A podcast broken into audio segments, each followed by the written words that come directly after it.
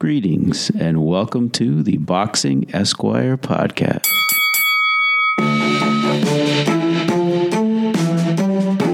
I had the great pleasure to speak to my good friend and uh, wonderful boxing writer, Brin Jonathan Butler, to go over uh, 2017 and wrap it up. Um, please uh, give it a listen and enjoy. I'd like to welcome Brin Jonathan Butler to the Boxing Esquire podcast to discuss the uh, 2017 year in review and uh, a little bit of a preview of what issues we think are, are relevant in 2018. Welcome, Brin. Thanks for having me. All right. Um, 2017, great year in boxing, I'd say. Um, I mean, the, the, the thing, you know, uh, a number of things struck me, but um, I think the the most positive sign to me was uh, the heavyweights being back, and uh, certainly Anthony Joshua has uh, captured the imagination of uh, his British fans. Um, the Klitschko fight was a classic. Uh, it was great to see uh, Wembley Stadium filled, and I think that's a huge, huge development for boxing. What was what was your take on that? I think it was definitely an all-time classic heavyweight final. Um, you had the back and forth with Klitschko going down, uh, putting up a much better performance than he did against Fury. Um, it seemed seemed like he was in fine form, and Joshua was really forced to be pushed. He was dropped. Uh, I th- I think I, I thought it was over at that point. He was able to come back in a way that was just um, from from the beginning of the fight to the end. There was a tension that was there, and the back and forth was thrilling, and you saw something really iconic with the way there was a changing changing of the guard. So, and I like that he's vulnerable. He doesn't. It's not. It's not Tyson. It, it, it, doesn't have that feeling of this of invincibility by any stretch. So it just means that I think the heavyweight division is really open, but it has somebody who's incredibly charismatic, incredibly marketable. Uh, yeah, I was thrilled by it. Yeah, I mean, with with Joshua too. I mean, it's just great to have a heavyweight who wants to be great, who's willing to fight uh, everyone, who looks to put everybody out of there when he gets in there. Um, and he's he's not a guy who's you know so many today's fighters are just long on posturing, long on their brand, you know, long on just you know bullshitting, you know, and sure. and and Joshua just seems to be a guy who, you know, he trains hard. He's a relatively humble guy. I mean, as humble as he can be with all the adulation he's getting.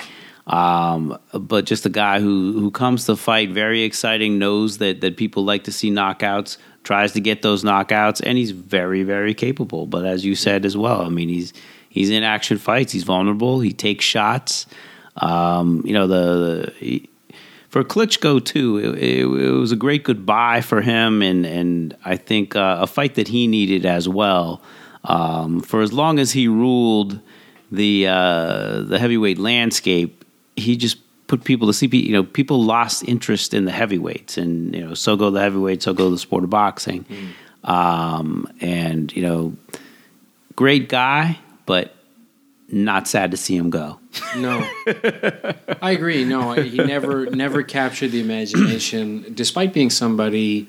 I mean, we're saying Joshua looked a little vulnerable in the fight. I mean, so did Klitschko. Klitschko was somebody who was very capable of underperforming in some title defenses that he had, getting blown out of the water, and I think three or four times right. in his career where um, you certainly didn't have a sense that he'd ever come back to be as dominant as he was for, for sort of the last few chapters of his career. So, an in- interesting guy, fascinating. He has this brother who's not quite his athletic peer, but much more exciting in terms of the way in which he fought. You could argue, he, you know, I don't think he ever had a fight where he was losing. Um, was winning the fight with Lennox Lewis. The other fight that he lost was was the shoulder to um, Chris Byrd. To Chris Byrd, um, but he was basically dominating the fight. Yeah, absolutely. Uh, otherwise, um, Vitali was a very interesting fighter, but again, did he really capture the imagination of the public? Not really. Yeah, I mean his his his knockouts. I mean he got a lot of stoppages, but it was more by attrition than than yeah. like you know just explosive uh, highlight reel knockouts. And I mean, listen, you know, I wouldn't have voted for Vitali uh, as a Hall of Famer, but um, I thought actually Eric Raskin at HBO made a great case for him in, in saying that you know the guy only lost two times and both times he was ahead on the cards, yep. like way ahead on the cards. So, you know, theoretically, you know, there was no heavyweight out there who got the best of him. You know, I mean, he got, you know, one was stopped on a cut, and the other one, you know, he had a torn rotator cuff. I mean, he never fought Byrd again, which would have been a really interesting fight. But, uh, but yeah, the Klitschko era um, kind of saw uh, at least American fans. I mean, and, and be clear about that. I mean, these guys sold out stadiums in Germany. Sure. You know, it wasn't that there was no interest in the Klitschko's, but there there just was waning interest here in the states to the point where you know networks weren't picking up heavyweight championship fights. You know, even HBO. Uh, so uh, you know, kudos to to Anthony Joshua for coming in and, and bringing excitement back to the heavyweights, um, and obviously, uh, you know, his his foil is is Deontay Wilder, who just can't seem to catch a break. Mm. Um, you know, uh, not his fault that that I mean, he was willing to go to Russia and fulfill his uh, mandatory against uh, Povetkin um, in a fight that would have been extremely interesting. Fighting, you know, going overseas and, and taking on uh, a very competent heavyweight, former gold medal winner. Um, but wasn't to be, and uh, and then this year, a huge disappointment Ortiz. that uh, the Ortiz fight. Yeah, I mean, uh, um, first of all, you know, how how do you see that fight going now that it seems to be uh, remade uh, for, for March? You know, it's like, oh, you tested positive for this. You know, oh my God, you know, we can't have you fight. Oh, one organization suspends you, oh, but the other one puts you right back right. in. Uh, which is, yeah, I don't know. Speak to that a little bit. Not a good look for the sport to to have no moral hazard in place for testing positive in a combat sport where people's lives and and health is on the line. I, I don't like that because um, I think you're going to see if if VADA testing isn't in place all the time, why wouldn't you cheat? You know, if you're going right. to gain the advantages, uh, you're asking for trouble. You're asking for trouble, and you know, I think what you saw with who Barry Bonds was pre PEDs versus who he was after. Form your own calculus of how it would affect you as a fighter. You know, it's it's the difference between being a champion and being you know on the outskirts of the top ten. I right. think you know, it's a it's a huge deal, and, and it's dangerous if we're if we're going to really lay into the likes of Margarito for putting plaster of Paris in his gloves. It's not that different, in my view. The kind of advantages you're going to get with stamina, power, uh, your ability to train a lot harder. So I don't like it at all. That being said, I am a fan of Ortiz. I think he's a very dangerous heavyweight. Right. He's massive. He can punch. Um, he's highly skilled, as many of these Cubans are. Um, I would have loved to have seen it without this asterisk attached to it. And I think Wilder is an exciting fighter. We saw him against Stiverne. Uh, Stiverne, who I don't know that I've ever seen a worse conditioned fighter, you know, stepping in. Uh, he was like Oliver McCall without the crying. You know, it was yeah. like he came in, he just looked depressed. He looked like he wanted to be there, and. Brutal just kind of you know like going to the electric chair you know just no. just really no hope at all. No I, it was uh, you know buster douglas against holyfield. I mean it looked, it looked far worse than that but similar feeling of just what what could this this is a professional athlete. Right. what what kind of preparation is required for you to have less body fat than would constitute being categorized as morbidly obese? I mean he, he was grossly overweight um, but that being said, Wilder is doing what he has to do to try to excite fans and and put his career on track for some major major fights. I don't see him matching up particularly well against the likes of Joshua or had he fought a Klitschko. Um, I don't.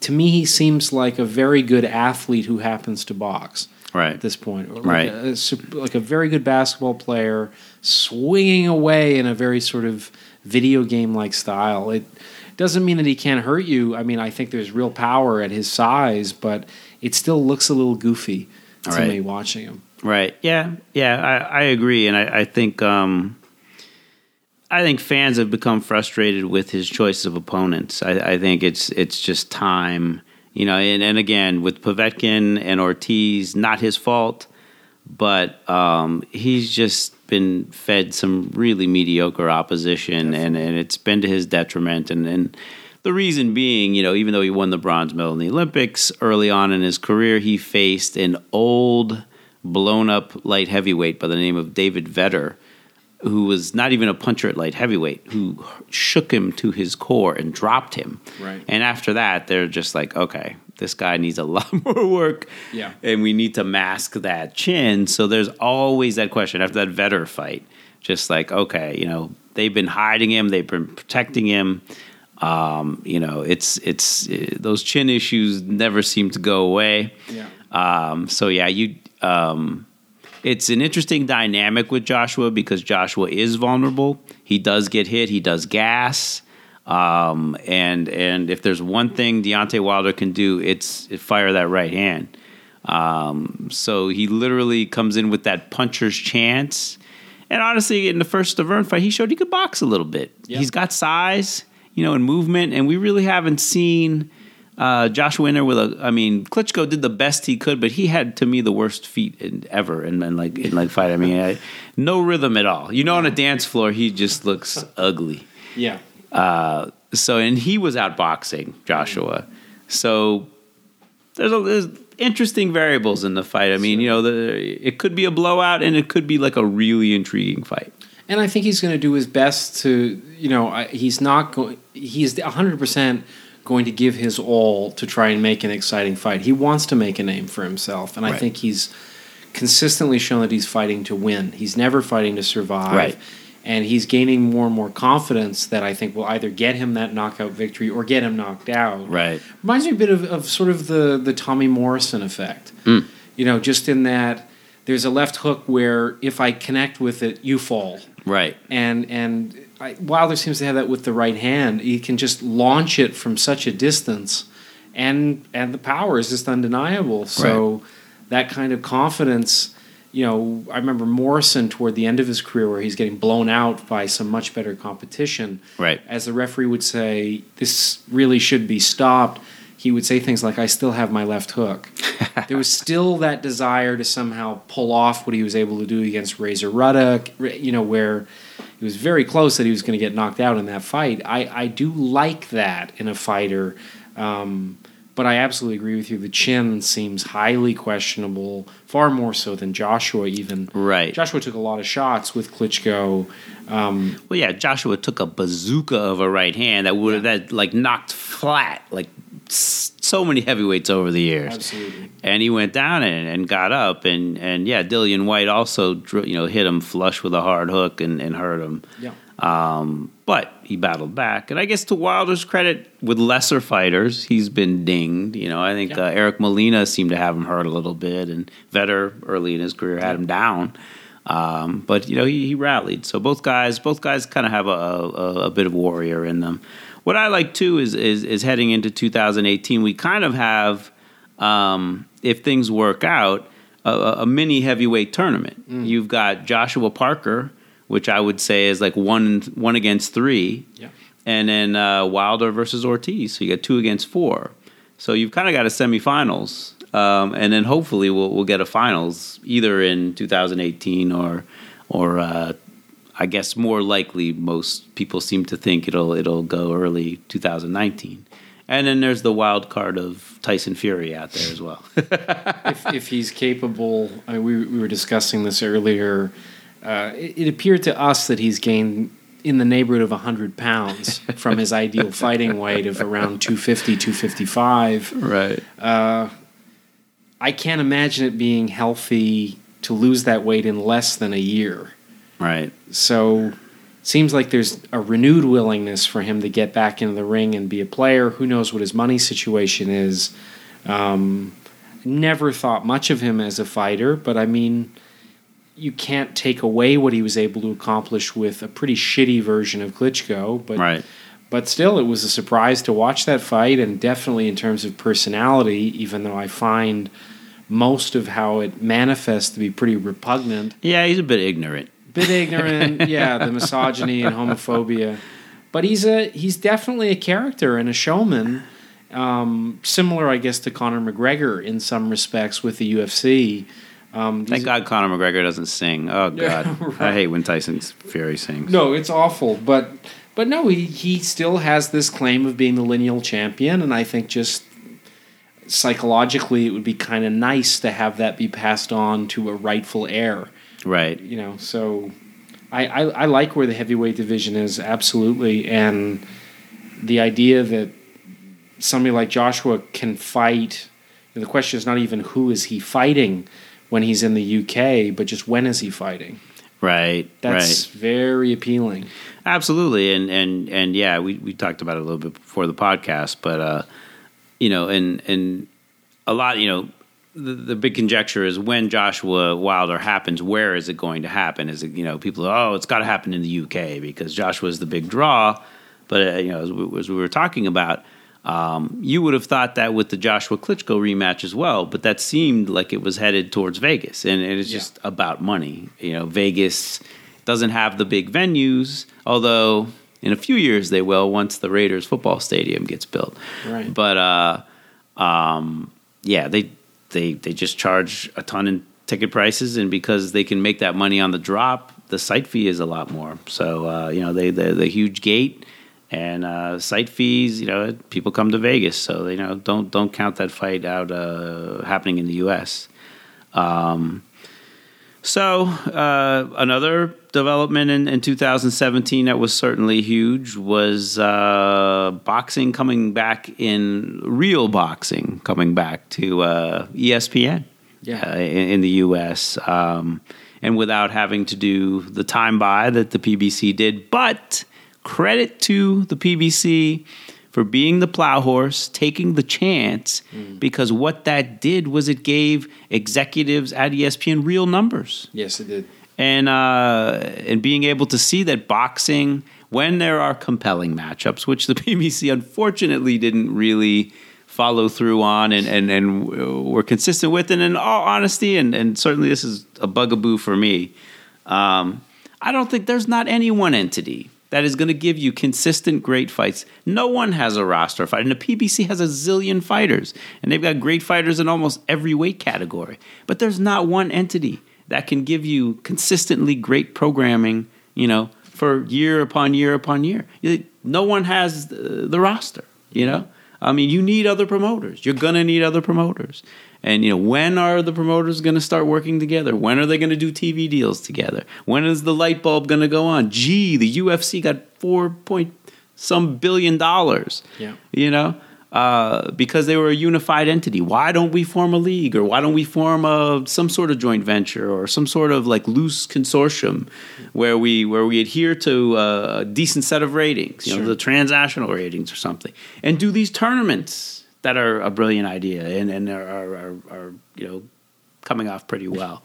But having said that, Yeah. I- it's it's it's great, it, and you know the, the the ratings seem to be bearing out that people enjoy watch still, and young people too. Yeah. The, the demographics are there. I mean, uh, They were they were hugely enthusiastic. Both Bob Arum and Todd DeBoeuf. I, I interviewed them for a, an article to come out for Bloomberg soon about this very issue in terms of the stigma of boxing being dead. And let's just expose where that came from and, and where it's at today.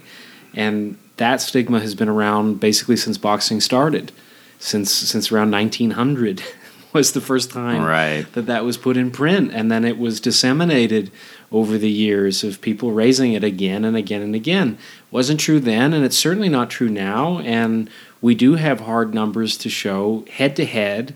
Boxing versus UFC. Boxing is not just winning, but winning in the key demographics that advertisers are looking for. Right. And I think you're going to hear this increasingly that just the facts don't are not commiserate with the narrative that With is the being stereotype, With yeah. the stereotype, it's just not present. And I think what you're also seeing, I mean, most recently with Rigo and Lomachenko going on ESPN, following uh, a telecast that highlighted uh, the Heisman Trophy being handed out, boxing had bigger numbers right. staggering Right. something like that college Right. football in this country you think wow how much you know how many things are bigger than college football in this country boxing, the dead sport, the old man sport, all this, um, more people would tune in. I mean, it's very interesting. And they are tremendous, both Arum and DeBoeuf are tremendously interested in doing what they can to try to turn boxing into a league, to try to be consistent with the things that have made these other leagues effective and, and have been um, examples again and again of boxing shooting itself in the foot when it's had opportunities to really capitalize off of the momentum from big fights. I mean, that's what we're seeing. That's what we've seen historically are these spectacle fights, and everything else is just below the radar with the mainstream media. Um, but I, I, think that is going to be harder for media outlets, um, non boxing related outlets, to sort of deny when you're seeing you know a lot of coverage for the UFC, boxing being avoided. I pitched the Lomachenko Rigo fight to the New York Times, and they said, "Well, a, a regular reader, do you think they would care about this?" well, if it's getting more viewership than the Heisman Trophy, right, right, right, right. Why wouldn't a regular the regular reader, reader? You mean you know who goes to the Times for sports news? I mean, I would think that the enlightened you know person who reads you know the the, the Times sports page would know who Lomachenko and Rigo are, sure. or at least would be interested. Why that you know, yeah. I mean, they're you know two guys who won double gold medals. I mean, it's a huge, which has never happened before. Right, right. It's a huge. It was a huge fight. You know, it didn't turn out to be a great fight, but yeah. you know, going in there was a lot of anticipation. I mean, well, and you you have a couple countries that are pretty prominent in the news with the Ukraine and Cuba as well in terms of backstories. Right. Um, yeah, I don't really understand that when it's right in your own backyard at Madison Square Garden. It's being shown on regular TV that gets millions of viewers. Yeah, it's it's hard to fight. You know, the the UFC uh, was brilliant with the propaganda that you know, oh, boxing's an old dead sport. We're the sport that's coming on. You know, we're taking over. Yeah. I don't know how many people I talk to at fights or just in casual conversation who use those words exactly. The U isn't the UFC taking over right. boxing. It's just like no. you know? I mean, there's room for the UFC. You know, I mean, they're they you know they've been they've they've done a tremendous job of of marketing Absolutely. their sport and building their sport from scratch. You know. Um, but taking over, I mean, you know, the highest paid athlete in all of sports has always been a boxer. You know, just it, that didn't change, you know. Well, what changed is that not just the highest paid athlete is a boxer, but the highest paid entertainer is a right. boxer. Right, right, right. This right. guy's making two hundred million dollars for thirty six minutes of playing tag, you know, and he's and then he's selling it again. Right, right, and and the highest pay per views generally have been boxing. I mean, UFC has kind of been creeping up there with, uh, you know, they had a banner year in 2016, a great year, but, um, you know, and and and um, beyond Mayweather, you know, and and Canelo, it's it's it's been pretty lean for sure. boxing. You know, fights that uh, normally you would think would, would would you know the two top light heavyweights in the world, you know, that might draw you know half a million buys or something right. was, I guess, because of poor promotion and uh, just people not knowing, or actually just being excited about the fight. You know, yeah. I mean I don't know. Um, even GGG, I don't until he fought Canelo. But, but again, you know what? Mayweather wasn't a big pay per view draw either. I think his fight with Gatti, which you would think those are two big names, before he fought De La Hoya, yeah. I think that only did a couple hundred thousand buys. So, um, but you know, it's, it's, interesting. There was an article in, um, you know, getting back to ESPN. Um, you know, they asked Arum about this. Like, listen, you're gonna have a shortfall. Mm. With uh, with your fighters, you know, and, and and a couple of his fighters, like he's got uh, um, that Oscar Valdez is, mm-hmm. featherweight. Um, the PBC has all the good featherweights. So in Showtime. Right. So it's like, all right, so what are you going to do? And he said, well, you know, he came up with this concept. He's like, well, we can do trades mm-hmm. where, you know, I'll let Showtime use Valdez, you know, to, to fight, you know, the, the top fighters there if, you know, they, they loan me a, a fighter to fight, you know, Crawford, you know, one of their welterweights. Right. You know, have him fight on ESPN. So novel concept, and, and I can see, it, but you know, even in the article, Stephen Espinoza was like, well, sounds great in theory, but you know, but there's always that okay, you know, checks in the mail thing. I mean, you you have to, you know, heavily negotiate and lawyer that one, like where I think if you're going to do a trade, you pretty much have to state what the trade is going to be up front. It can't be like, you know, well, Valdez, we'll get you on the backside. It's got to be like, all right, Valdez is going to come here. Right and then we're gonna get you know Spence or we're gonna get you know Garcia over here to fight Crawford. Um, you know, I mean, it's an interesting concept, but again, it, to me, it just makes a lot more sense if the promoters, you know, all get the you know the five or six promote. I mean, NFL.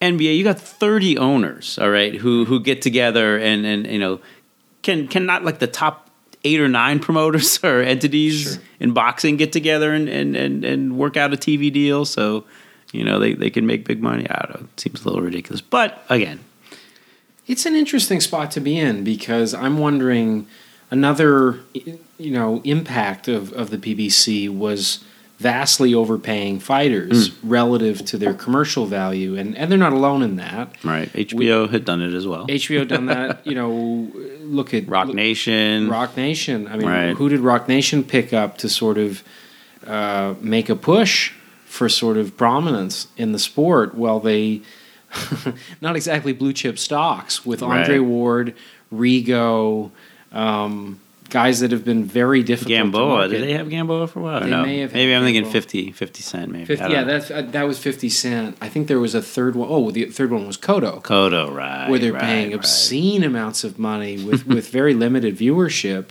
Um, but I think with the PBC, paying these fighters amounts of money where they're not really fighting people that fans are clamoring to watch. Um, you know, and, and you're seeing also with HBO, HBO made pay per view fights of Andre Ward versus Kovalev, the first one, does abysmal numbers. So, of course, they put on a rematch, and I believe it lost a fifth of the audience of the first fight. Yeah, which was, you know, I mean, I, don't know how you do that. I mean, it was actually a very compelling first fight. Absolutely. and bad blood between the fighters, and you know the controversial deci- decision, and and they did less the second time around. I mean, you you have to try hard to to mess that up as bad as they. It's shocking. Because you're absolutely right. The first fight was a great fight, very tense. Two uh, undefeated light heavyweights in their prime. Dangerous, dangerous matchup for both guys. yeah, highly skilled guys. highly skilled guys.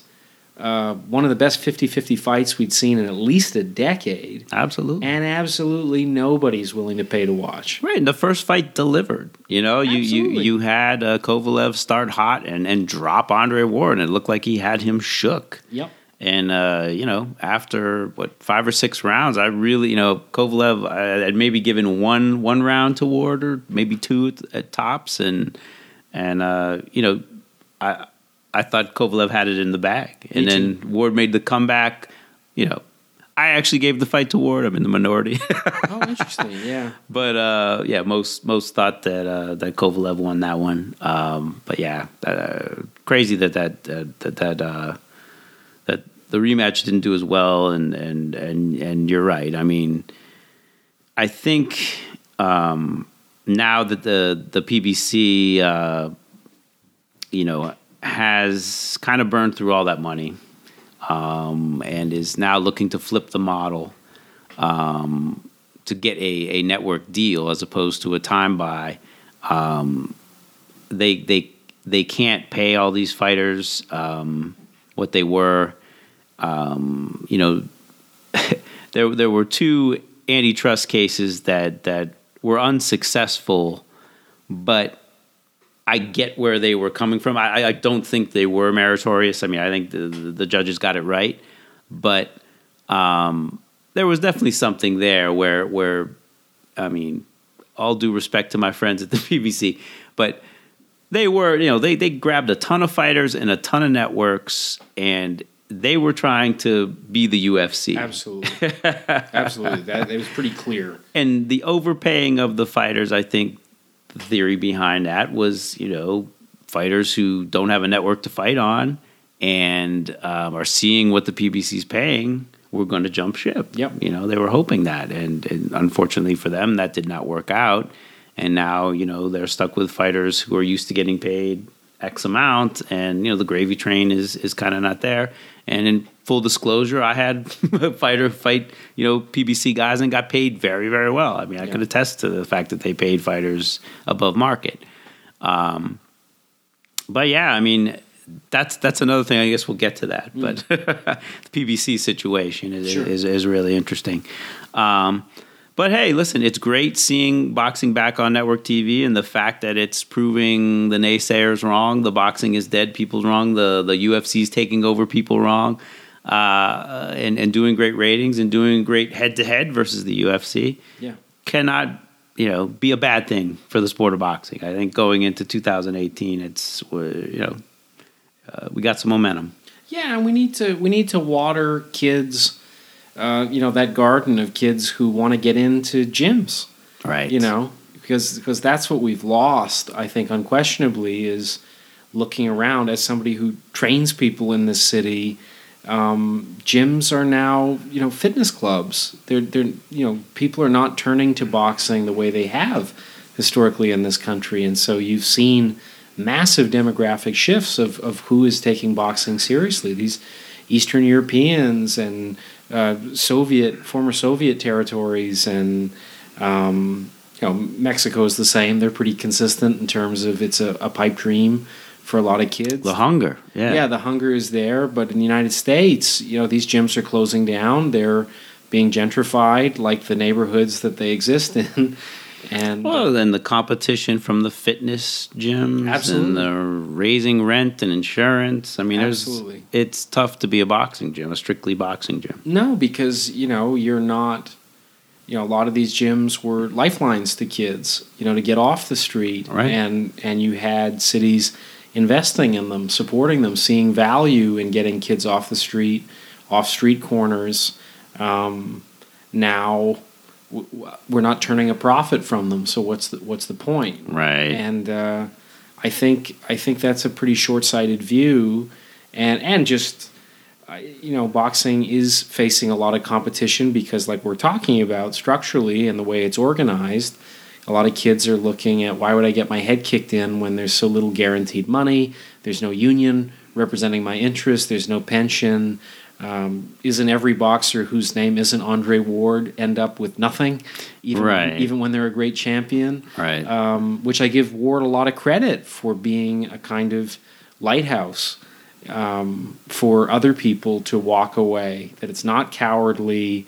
That it, you know, there's no reason to second guess it. It actually is a really good look to make millions of dollars from the sport, be undefeated. Um, win a bunch of titles and just to walk away at 32 33 years old like most fighters say they will, who Yeah. coming off of a gold medal. I'm gonna fight till I'm 30. I'm not, I'm like at least three or four big name fighters have said that, and of course never did. Um, and couldn't and yeah, and and in many cases couldn't right. you know Yeah, I mean, you you know, even Floyd Mayweather seems like he's still tempted. Uh, you know, post forty and post fifty and zero, he's still talking about fighting again, and which which and, and he's made more money than he could ever spend. I, I, let's hope. absolutely but uh, but yeah I, I think I think trying to get some positive examples out of boxing would be really useful and it's one thing just going back to Joshua Klitschko is uh, I really liked seeing one era's champion whether or not he was marketable or popular was a pretty good example for kids and I mean it, had he been American I don't know what the American equivalent would be but somebody whose father uh, probably developed cancer as a result of going into the uh, Chechenian. Right. disa- or Chernobyl Chernobyl, Chernobyl, yeah. disaster, um, going in there to try to save lives, you know, to decontaminate an area at the risk of his own health, you know, Hmm. long term health. Um, quite a class of people, quite quite a lot of character in that family line, and it seems like both of the brothers have been. What's the scandal associated with their mutual reign atop the heavyweight division? right? I don't know what it is, but we just dismiss it and say, "Oh, they're boring." Um, Yeah, yeah, exactly. Just the, the the state of play today, right? It- you know, un, unless you're, you know, and and include Andre Ward in there. You know, I mean, he's he was he was too boring, right? Too he, boring. He, he didn't give enough away of of, of his backstory, even. Um, you know, and and reporters, you know, thought he was a little remote and. Um, yeah, it's like you know, uh, and and then there's Floyd Mayweather, who's who's you know he's loud, he's brash, he's flashy, he's you know ignorant, Yeah. and uh, and and and folks eat that up. You know, it, it seems like you know the the values your mother taught you are are not the ones that are going to uh, lead you to, uh, you know, the presidency of the United States or uh, you know being a billionaire boxer.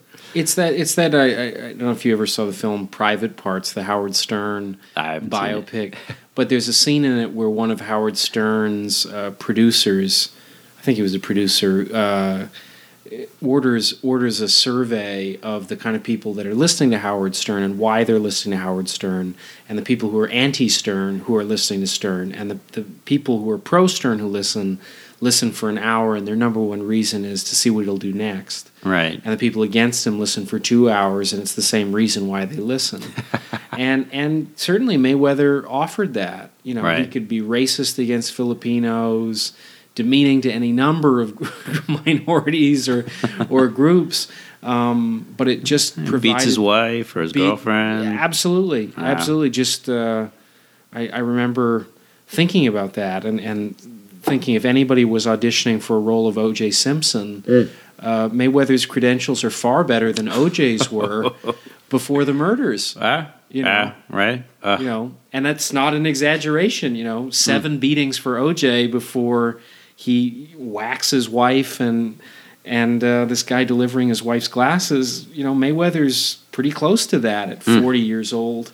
Um, scary, scary to think, and but not far off in terms of venerating somebody like that and, and not having pause to put money in their pocket, you know, given how they're earning it. Because it certainly he wasn't earning it in the ring, being just as dominant a fighter prior to being given a platform like HBO and after Oscar De La Hoya and all, all of that. Right, right. I mean, to Floyd's credit, I mean, he, he pretty much made 24 7. Absolutely. No question about it. No question about it. But made it in a way that's it's hard to get that genie back in the bottle Right. where you know what what you're selling in order to gain garner attention how low how low was he willing to stoop i mean he would do anything Right. anything and and the fact that he made the money that he did was the the only justification that everybody sort of like that's where you'd stop Right. you know Right. So yeah, I mean, kudos kudos to Andre for not, uh, and and he was vocal about not uh, going down that path. You Yes, he was. about uh, you know not making a spectacle of himself. Um, but uh, going back to uh, what made uh, 2017 great, and certainly uh, Andre Ward was a part of that. But uh, just the great fights that happened pretty much year. once or twice a month. Yeah. Um, after having you know a, a pretty weak 2016 where you know we were kind of starved for big fights. Um, just to go through a, a you know my short list uh, you know January you had Badou Jack and James DeGale in a, in a great uh, unification fight that ended in a draw. And seemed to take a whole lot out of James DeGale yes sir as uh, Caleb Truax proved uh, a few weeks ago. Uh, Frampton Santa Cruz too, not quite the great fight that the first one was, but uh, very skillful uh, exhibition by Santa Cruz and.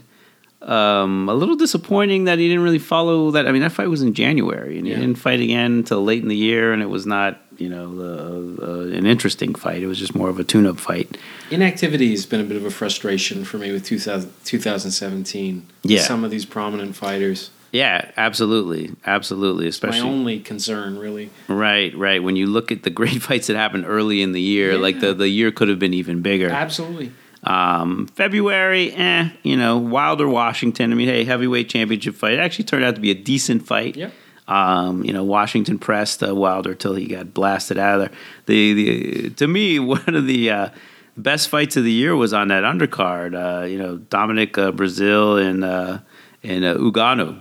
Vicious. Yeah.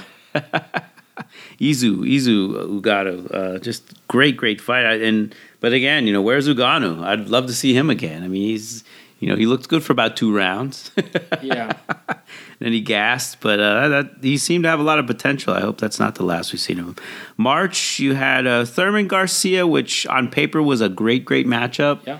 Um, unfortunately, uh, neither Keith uh, nor Mr. Garcia really stepped on the gas in the middle of the late rounds. I mean, I guess Garcia started pursuing a little more in the late rounds, but uh, yeah, Thurman's performance was a little disappointing. He came out gunning Yeah. and uh, landed a couple good shots, and then just kind of, you know, Yeah. put the four corners offense in there Yeah. in the last couple of rounds. didn't meet expectations. I mean, I think people were expecting a lot from that. Abs, I mean, five million viewers it peaked at on CBS. I mean, that's that's one of those missed opportunities. You're just like, ah, come on, guys.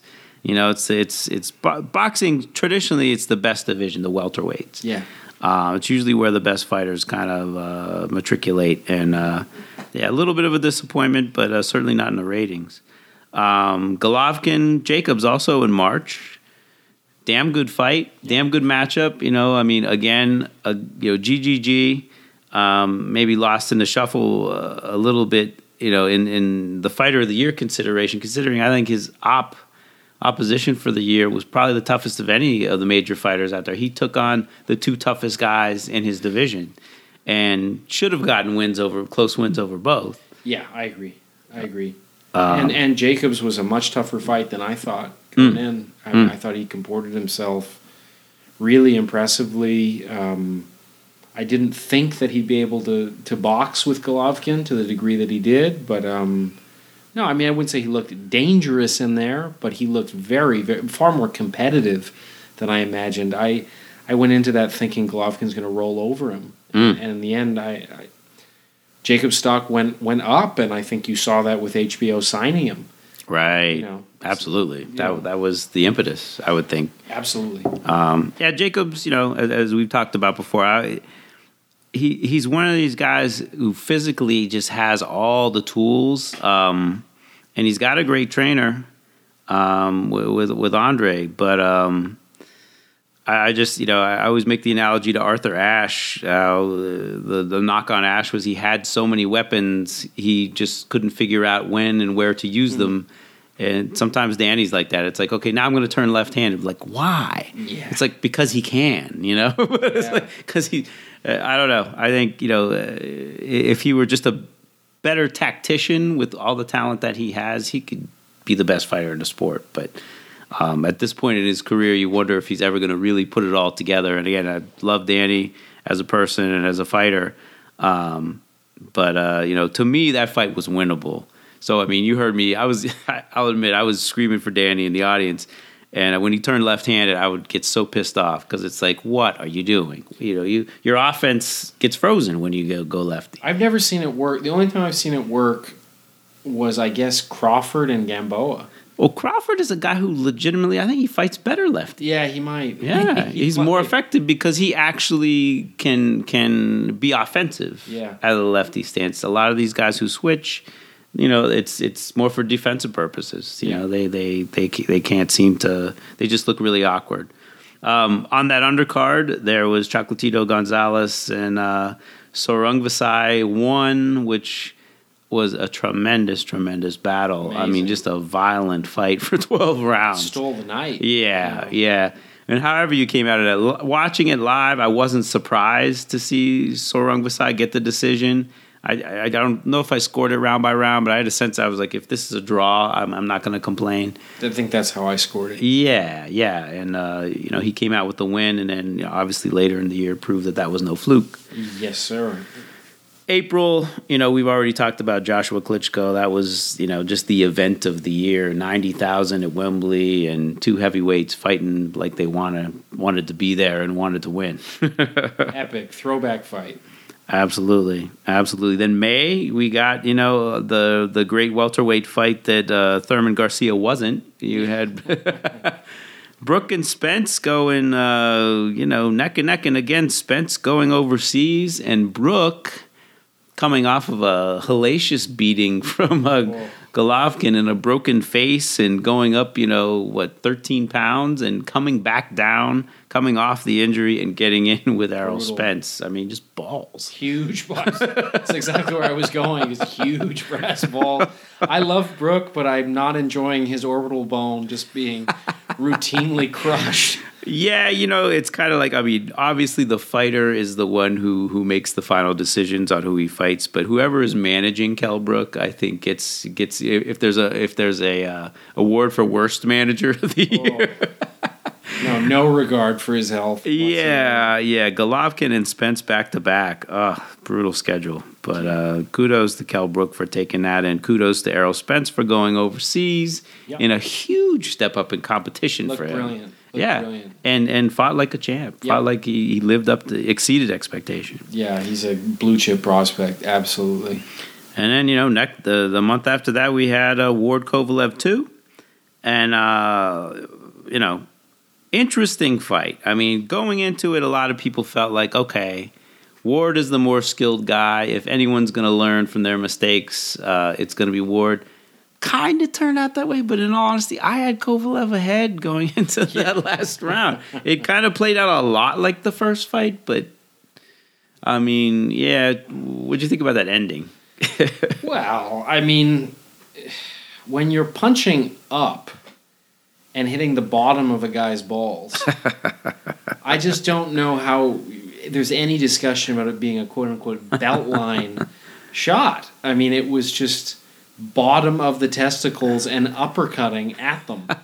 You know, so I, I put a. I think it's the only time I've taken a, a, a GIF of something and put it on Twitter hmm. that got a thousand people retweeting it because I just said, you know, the ref was in an optimal position to view those shots. And you're listening to the HBO commentators just saying, "Oh, body shot, body shot." Yeah, they kind shot." of ignored it, and I don't even know after the replays if they really they, they didn't really uh, go into it the way they should have. Yeah, Yeah, I just it was a little bit surreal just because it was just so egregious and you know both of these guys are not the cleanest fighters you know historically um, but I mean Ward took advantage of a referee that was in a prime position to see an egregious foul. I mean the referee's not going to do anything about it. I think it's sort of like Lomachenko Salido. Um, but at the same time, you know, Kovalev put Tony Weeks in a very tough position because Yeah. he basically just sat down on the ropes, it's and true. you know, and looked like he didn't want anymore. Looked like he was in pain, but you know. Listen, you got you got a John Ruiz there. You got a Vlade Divac. You got a flop, man. Yeah. You got to go on the canvas and grab your balls. Yeah. I mean, you, you- either that or you say something to him, or I mean, you need you need to turn your back. I mean, do something. I mean, take a knee. Yeah. take a knee there. Take a knee. I mean, I guess you know, easy to say in hindsight, but uh, you know, he put. I mean, he just basically stopped fighting, sat down on the rope with Andre standing over him. uh, You know, about to bash him again. So Weeks had to step in and do something. Probably should have stepped in and and and given him time to recover. Um, but you know, if he missed the low blows, you know, then, Yeah.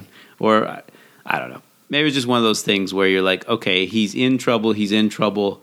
Yes, that was a low blow, but I'm gonna let it go. Yeah, yeah, yeah. Because I, you know, the momentum of the fight is going one way. I don't know.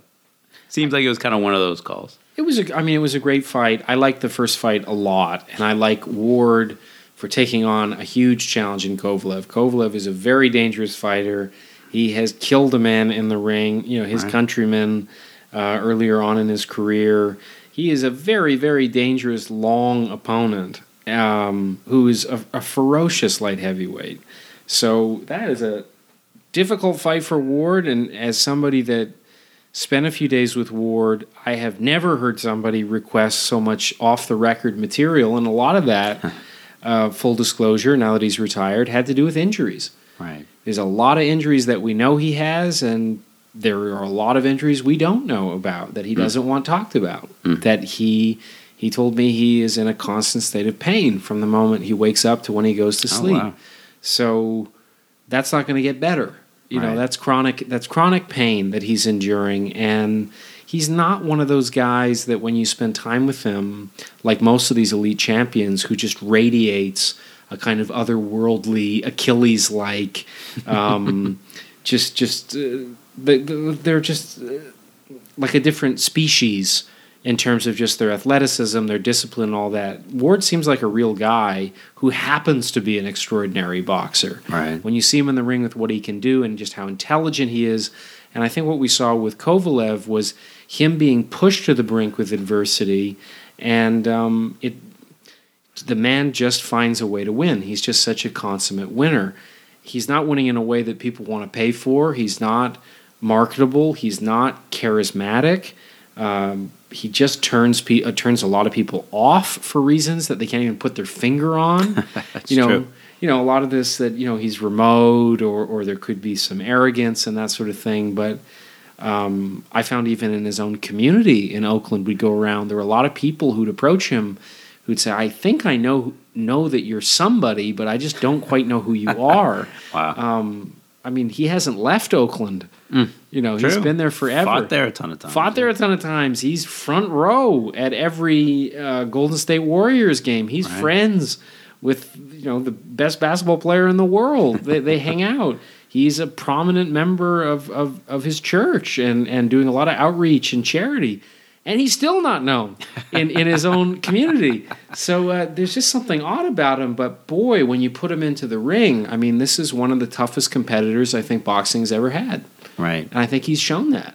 Uh, I don't quite know how he's such a consummate winner because I can see a lot of people who punch a lot harder, a lot faster, um, but I don't know any of them who are quite as competitive as he is. You know, his desire to win is just that's his otherworldly quality. And uh, going back to Cus D'Amato, if if skill is equal, it's a battle of wills, and I don't think I've ever come across a will with quite the intensity of his. And and I've I've interviewed a lot of these guys who are in the sport who are tremendous competitors, but it's not it, it, it doesn't quite have the same sort of scary intensity that Ward has.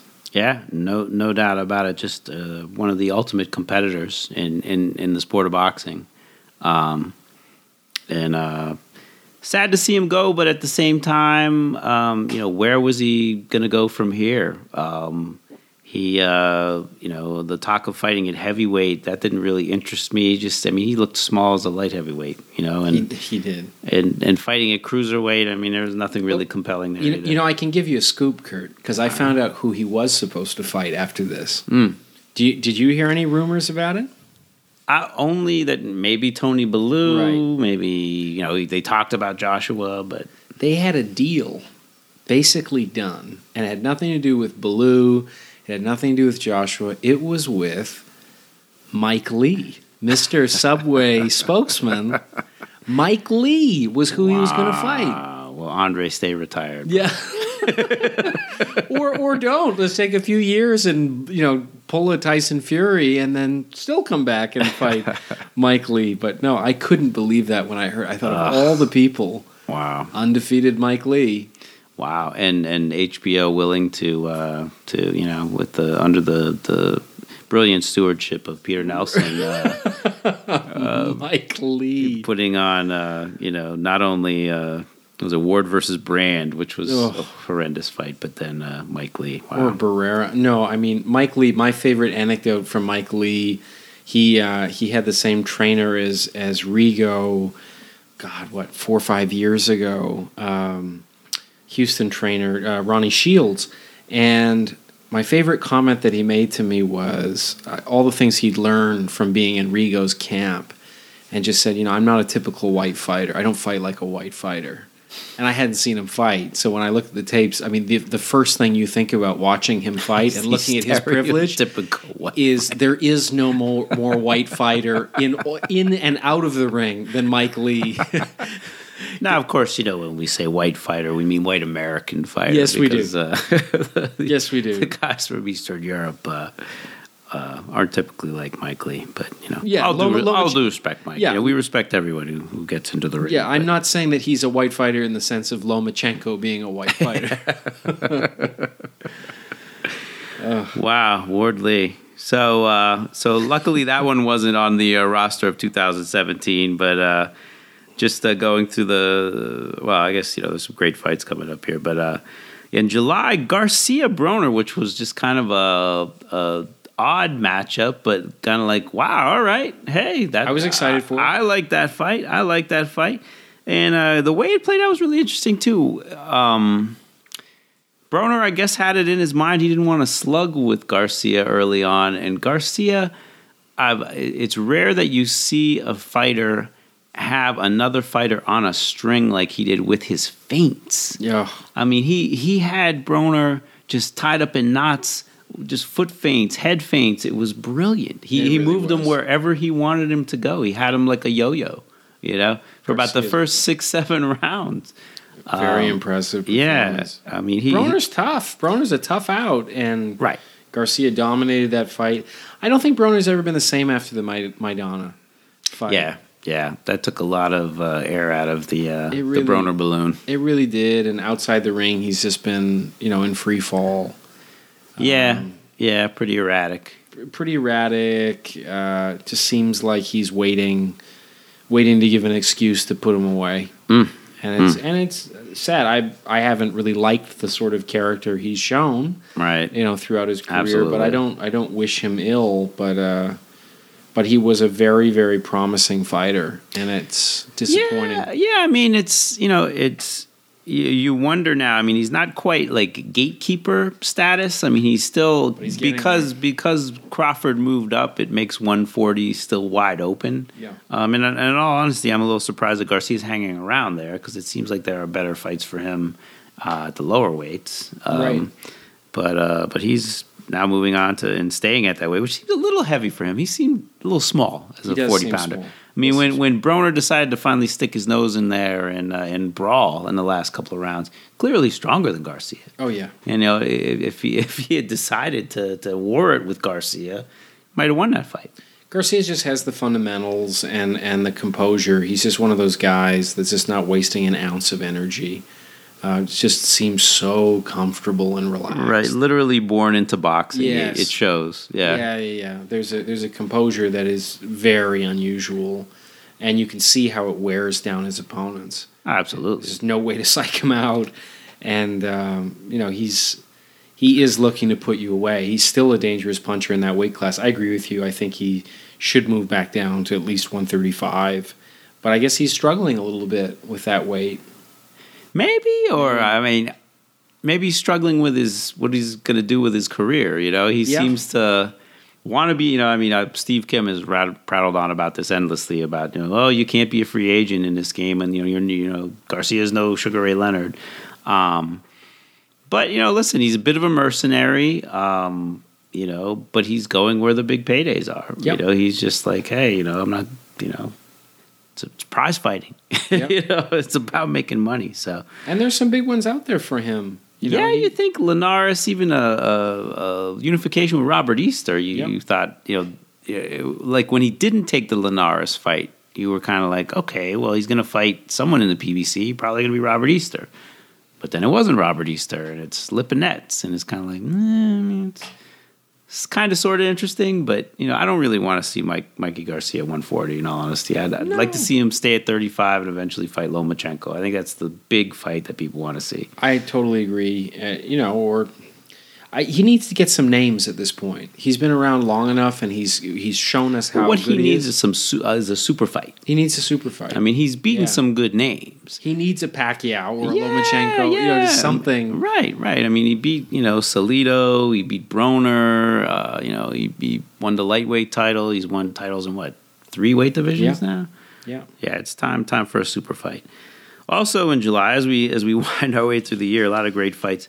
Pacquiao Horn, which again, this was it was a bit reminiscent of what happened later in the year with Cotto and Ali.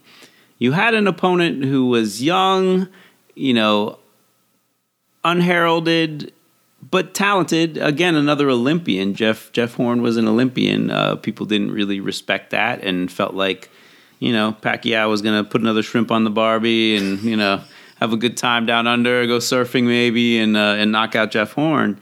And uh, turned out to be. I mean, I don't know. I- It was a close fight. Could have went either way. To my mind, I mean, maybe Pacquiao landed the more effective uh, punches, but Horn seemed to be the guy controlling the action in there. Like Yeah. when when they exchange, it was because Horn wanted you know to exchange, and and he bulled Pacquiao around the ring. He, looked did. so much bigger than him. Um, huge upset. I mean, I, I made the argument to to Mike Woods. It's like you know, yeah, you got all these guys up here for manager of the year. I said, but the real manager of the year is whoever you know got the Pacquiao fight for Jeff Horn. Yeah. Because they got an aging superstar and in against the guy who's not a heralded prospect, maybe not an elite talent, but they just picked the right time and the right place, and their guy's a, a star now, and he's going to make a lot of money. and got huge ratings. Yeah, exactly. Massive ratings Exactly. for that fight.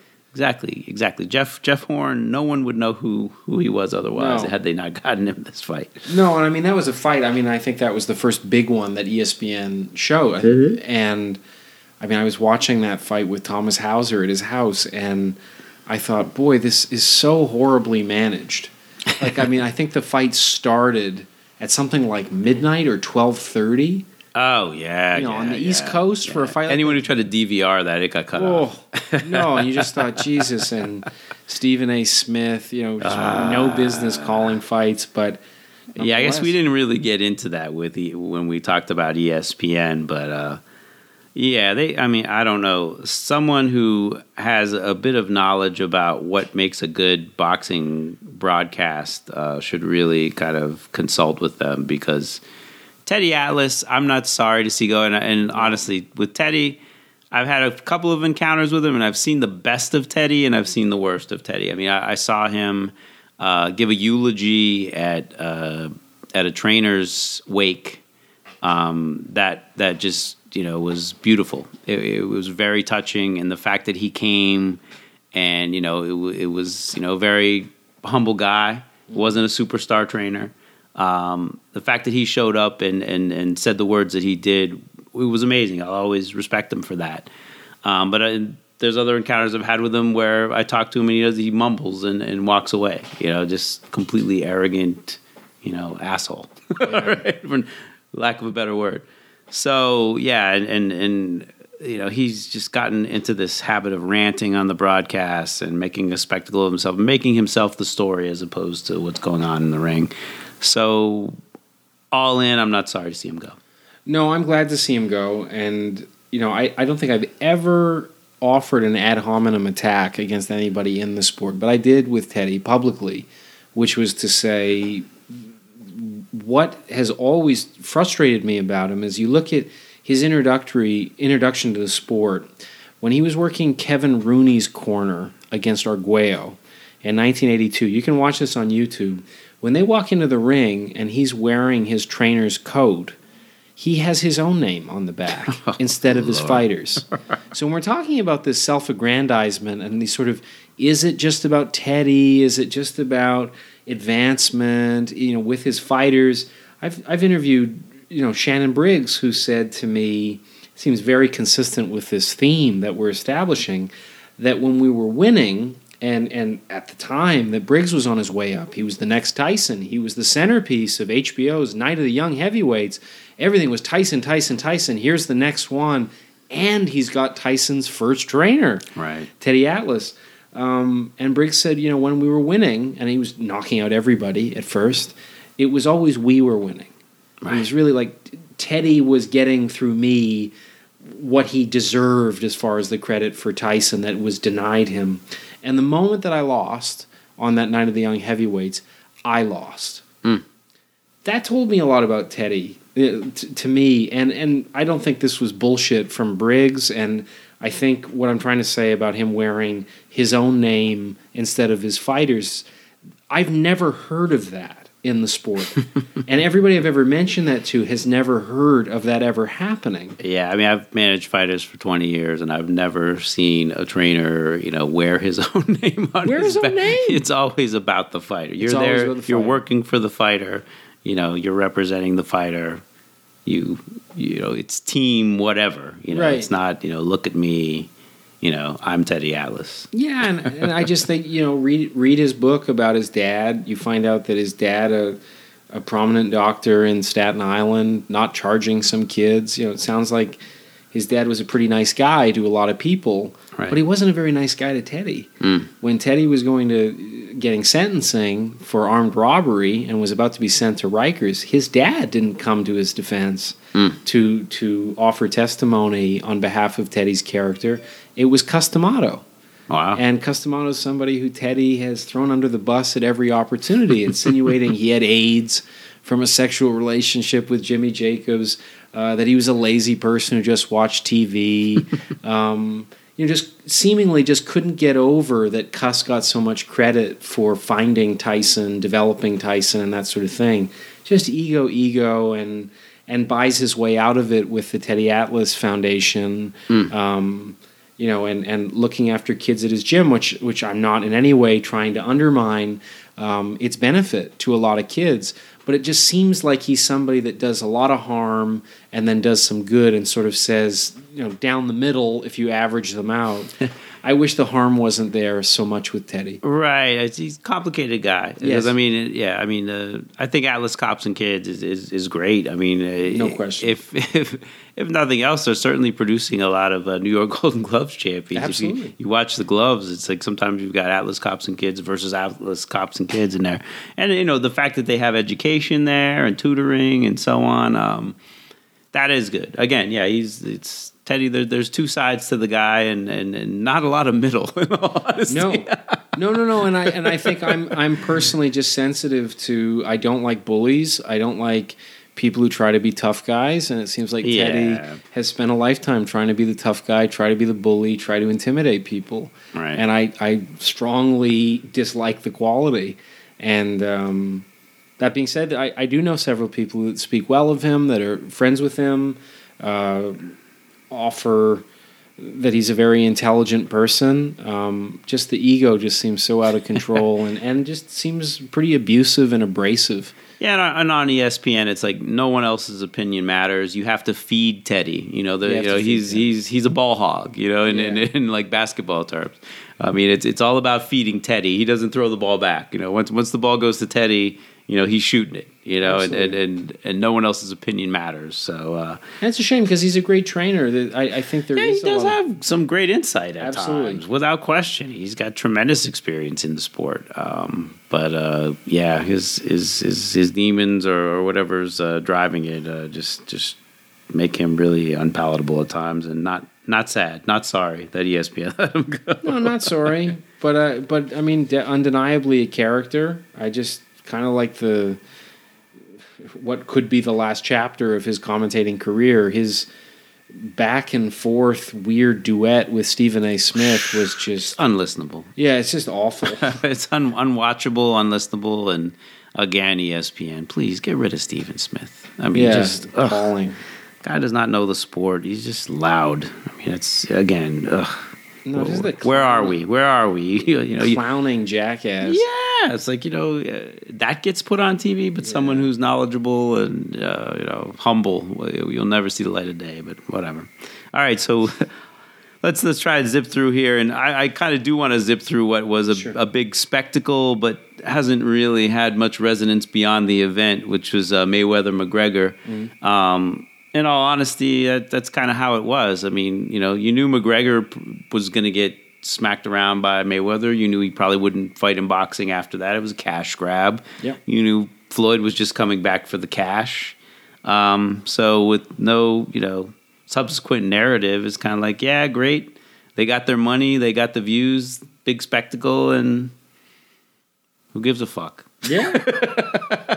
well, I mean, the only big shocker was was watching Mayweather for three rounds not throw a punch. Oh, I know you were like apoplectic. You're like, what is he doing? I'll just, I mean, and what is this? Am I watching like a, a work going on here? Right, right, well, and and subsequently he admitted to carrying him. But, You know, but it was it just seemed. I mean, did a lot of media for that because I mean everybody was interested in opinions, especially the Irish media, and just to play it up and, and do my own Stephen A. Smith thing, saying it's more likely that Mayweather is going to lose from a pulmonary embolism than to competitively lose to this guy. But I was just trying to make the point. This is somebody that has never had a boxing match well, like why would we expect anything different in the same way? Absolutely. Mayweather jumped into the octagon. I don't care if he fights the the hundredth best fighter Yeah. at MMA. He's going to get destroyed. he is going to get taken down. so and- what's the and- point of it? Right, exactly, exactly. And then and Floyd seemed to treat it like that. I mean, I, I heard, yeah, he stopped sparring because his hands were hurting. So spending nights at the strip club. I mean, he treated it like pros versus Joes. you know, it was like and it was. I'm in here with an amateur. I'm going to play with him for a little while, and then when you know it's time to get him out, I'm going to get him out. So Yeah, just I'm Yep. glad it's done. Yep. Fuck him. Fuck them. Then came September, and uh, the fight that had was supposed to be the biggest fight in boxing of the year. Um, definitely one of the most anticipated, uh, and unfortunately, Mayweather McGregor kind of stole some of the shine from it. But um, Triple G and, and Canelo, um, it was a fight. I would say, in some ways, it lived up to expectations. Um, in that it was it was very competitive, Yeah. back and forth. Um, you know, uh, nobody. I mean, well, I was going to say nobody ran. Well, Canelo ran a little bit, he did run. but it, you know, it, it was an exciting fight. It was, you know, but uh, you know, was it like a classic fight? Was it something that uh, you know you're going to watch again and again? Um, nah, not really. I haven't. Yeah, yeah. I, I don't think Canelo risked enough. Um, Yeah, both guys, I think, had had some tactical uh, miscues in, in that fight that it'll be interesting to see in the rematch if if if they uh, make corrections. But uh, yeah, it seemed like Golovkin ignored the body, and maybe it was just because it wasn't there. Maybe Canelo moved well enough that you know there there wasn't he couldn't plant and, and get his body shots off, and it just seemed like Canelo did way too much running. Maybe some clinching in there might have helped him get get Yeah. get the air that he needed. Um, but he certainly, you know, if he wanted to win that fight, he he gave away way too many, too much time and, and too many rounds, and and uh, didn't risk enough. No, he didn't. No, he didn't. I mean, I thought, I thought there was tension in every round. I mean, every second of every round. It was a very enjoyable fight. But you're absolutely right. Canelo, Canelo's approach, I think, is responsible for why it's not a rewatchable fight. Right. I'm glad I saw it. I was very into the fight, but I mean, there there are movies like that. You know, you go to see, you're fully satisfied with what you watch, but there's absolutely like it's a box that's checked. Right. Right. And um, that being said, I I'm very excited about the rematch. I'm I'm very intrigued to see what kind of adjustments both guys make. I think we were pretty clear after the Jacobs fight and then the Canelo fight that Golovkin is probably a little bit eroded from Yeah. what he was. You know, he's getting up there in age. I think he's 36 now. yeah, it seems like combination of finally getting skilled elite fighters That into the ring to test him, and also some That wear too. and tear and some age. Yeah. So, I mean, I, I, I mean, love to see the rematch. If that is similar, a little to you know, Canelo is a little more willing to fight. Um, maybe it needs to be a trilogy, but it, it Golden Boy would love that. yeah, they would love that. Um, but not the classic that we hoped, but a very, very entertaining fight, Right. high caliber fight. So Absolutely, absolutely. Same month, uh, the Superfly card. Give uh, my buddy Tom Loeffler a shout out um, for you know um, making an entire card out of a weight division that generally doesn't see the light of day here in the states, um, and a rematch that was widely anticipated and widely anticipated that Chocolatito would make things right and go back to being the pound for pound number one, but uh, got absolutely annihilated in that fight. That was a shocking, shocking fight to see live. Um, just what what Chocolatito had established. Um, definitely had all of HBO on their knees, groveling to um, just just the. I mean, he. What was fun about him was he had calibrated his own style of offense. When you think of a tremendously offensive fighter, it's its own mold what Chocolatito was doing to overwhelm opponents and devastate them. I'd never seen it quite like that, and and that's always thrilling where it becomes like a primary color, um, and to see just you know, I I think with drug testing improving, you're seeing why it was so difficult historically for guys to move up in weight Mm. and and retain their power. Yeah, he looks small at Superfly. he looks small and he looks soft. yeah, yeah, yeah. He's reached his limit. It looks like Um, Definitely did and was badly, badly punished for it. absolutely, absolutely. Moving on to October. Um, eh, three junior middleweight title fights that uh, two of them were pretty good. Two of them were pretty good. Well, one was really good, and one was a shocker, uh, an interesting fight. But um, uh, Hurd versus Trout was was a much better fight than I had anticipated. Um, Trout, I think, stood in a little more. Um, Hurd proved that he's he's a legit champion and uh, was able to get uh, Trout out in the late rounds. Great fight. You know, people don't talk about it as one of the fights of the year, but I definitely think it was. It was high caliber and it was exciting as hell. Hurd's Hurd's like a vulnerable type of guy, but an exciting type of, of fighter. Yeah, memorable fight. And then Charlo Lubin, uh, this is where you know the people talk about trainer of the year. Derek James has to get some credit. Um, Jermell Charlo was more of a uh, under Ronnie Shields was definitely more of a, a boxer type, uh, not a guy who was finishing people. Um, and uh, he certainly finished uh, Erickson Lubin in, in a fight that kind of took the air out of the arena because everyone was so hyped and, and anticipating a, a really great fight. And uh, you know, Lubin just ate that right hand, and that was it. No, one of the one of the knockout of the years. Yeah. Of the year for sure. yeah, great fight. And Lara uh, Gausha, I'm not really going to say too much about because Not much to say. uh, Joshua Takam notable in that it it was Joshua versus Takam, and it still drew seventy thousand people in Britain. Yeah. I mean, did you see something a little worrying in that fight though, with Joshua coming in a few pounds heavier? Very much so. You know, a little tentative, uh, not his best performance. Yeah, Stamina. If you if you're a manager for any upcoming heavyweight or established heavyweight, the Achilles heel, no question. Because I don't think Joshua is lazy in his training. Right. He just is too big to be able to just move around without just getting tired. Gas is easy. You think uh, Vladimir Klitschko watched that fight and said, "Shit, I should have taken that rematch." Oh, imagine the money he said no to. But, but yeah, I think I think Joshua is a vulnerable guy, but there are some fighters that it makes them even more exciting because you're you're just aware he has he is fighting to win. He's fighting to knock people out, and and given you know that there's a kind of George Foreman. Um, you know, rumble in the jungle quality to him gassing uh, if you're able to sustain the, the, the survive the storm, uh, this guy's very, very vulnerable. Absolutely, absolutely. On to November. What what what could have been? Um, as we were talking about, uh, Wilder Ortiz would have been a great fight in in November, or at least a highly anticipated matchup. Fortunately, Ortiz uh, apparently has some blood pressure problems that he didn't uh, want to talk to uh, uh, Vada about. He's but uh, self-conscious. and we got a great rematch that everyone was anticipating uh, highly uh, with uh, Bermane Stiverne and, and Wilder and, and Don King railing on at the uh, at the press conference about how uh, Alabama was the most racist state in the union and this and that. Boy, I really miss Don King and uh, his fighters uh, being unjustly rated number one. Boy, It's funny when, when Obama is, you know, capturing the imagination of the country, there is no bigger cheerleader than Don King.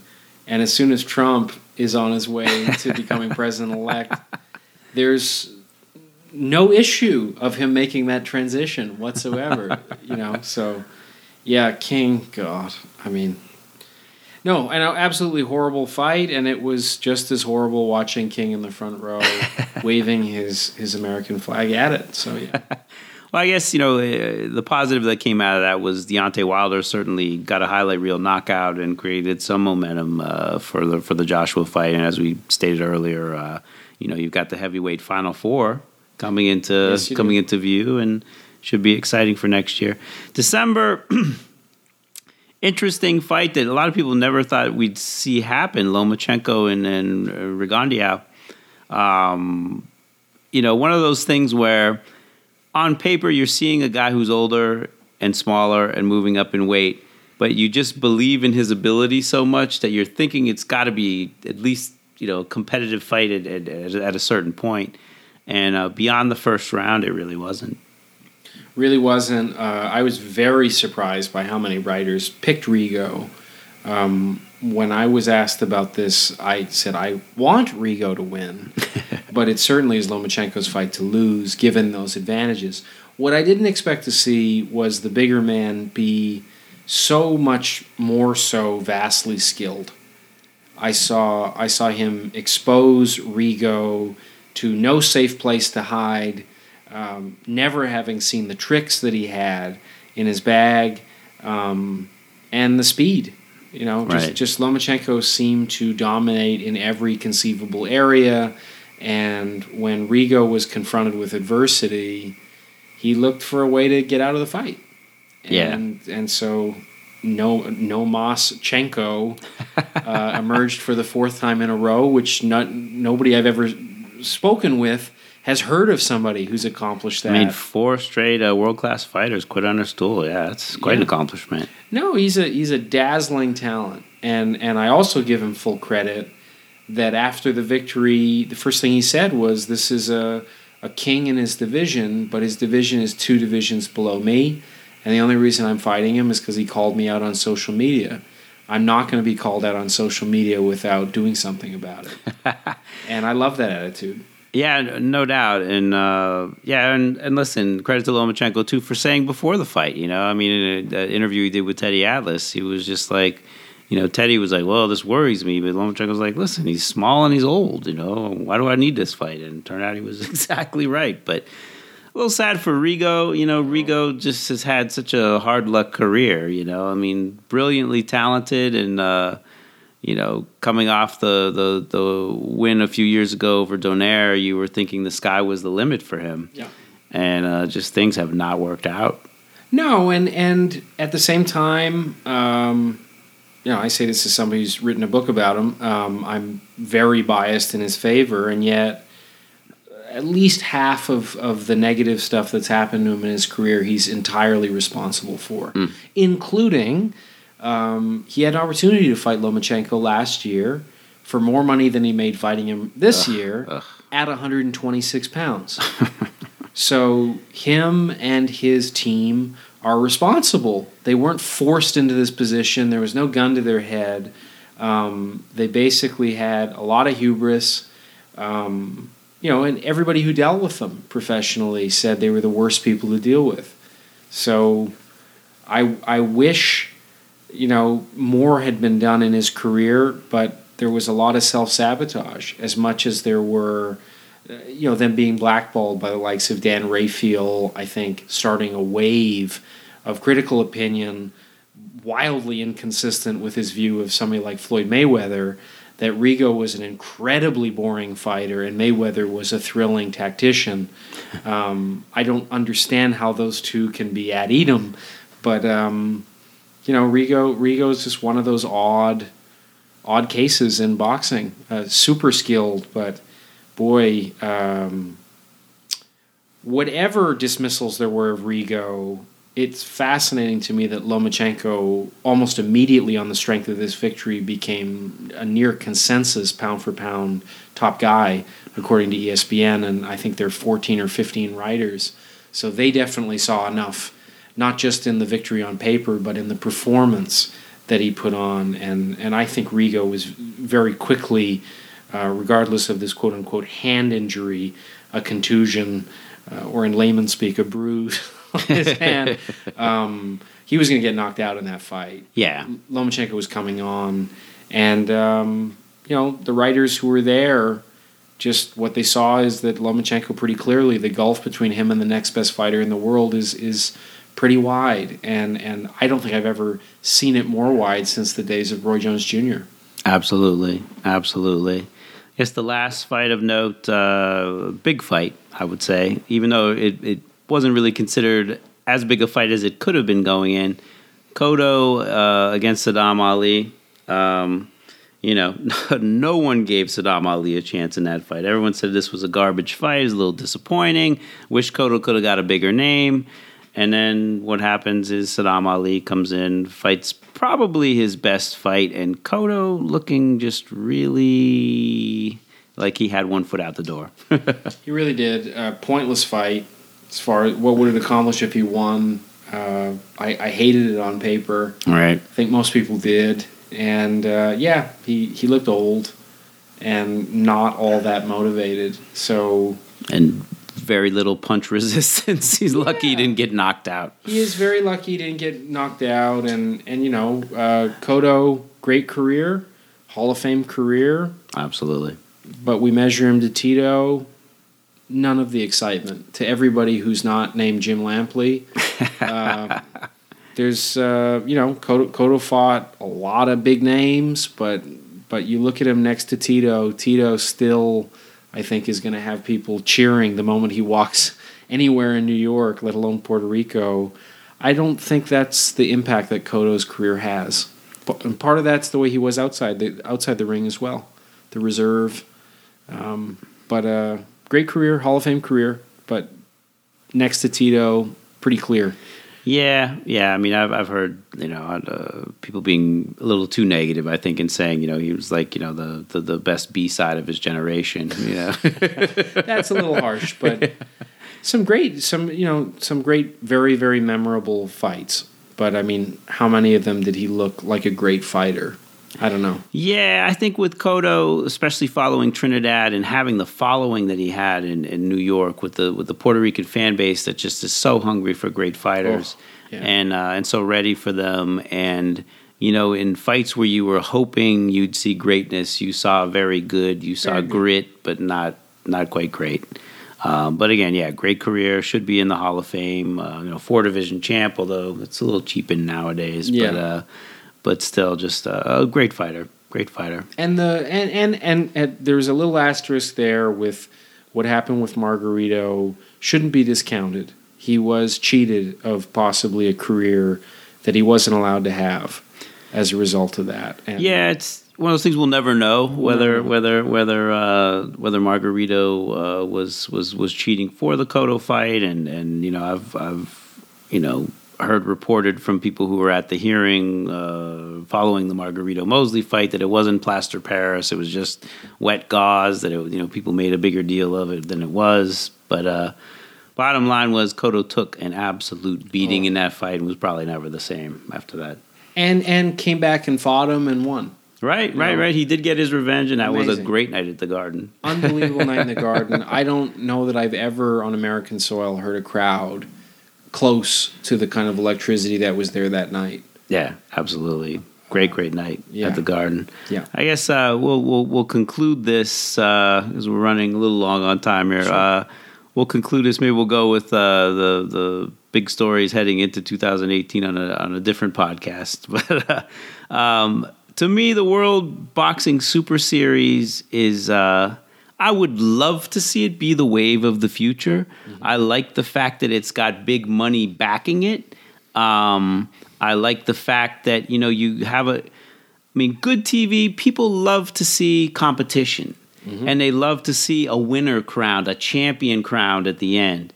And um, the the World Boxing Super Series seems to have taken what the Super Six started and improved upon it. Yeah. Um, that it's not a round robin; it's just a straight bracketed tourney. You get the best, the best fighters. At least you can corral together, um, and uh, and you come out with the best fighter in the division at the end. And um, you know, so far so good with this. I mean, pretty. I mean, there've been a couple clunkers with the fights, but as we get to the semifinals, I think everyone's into you know great anticipation in early 2018 for all four fights.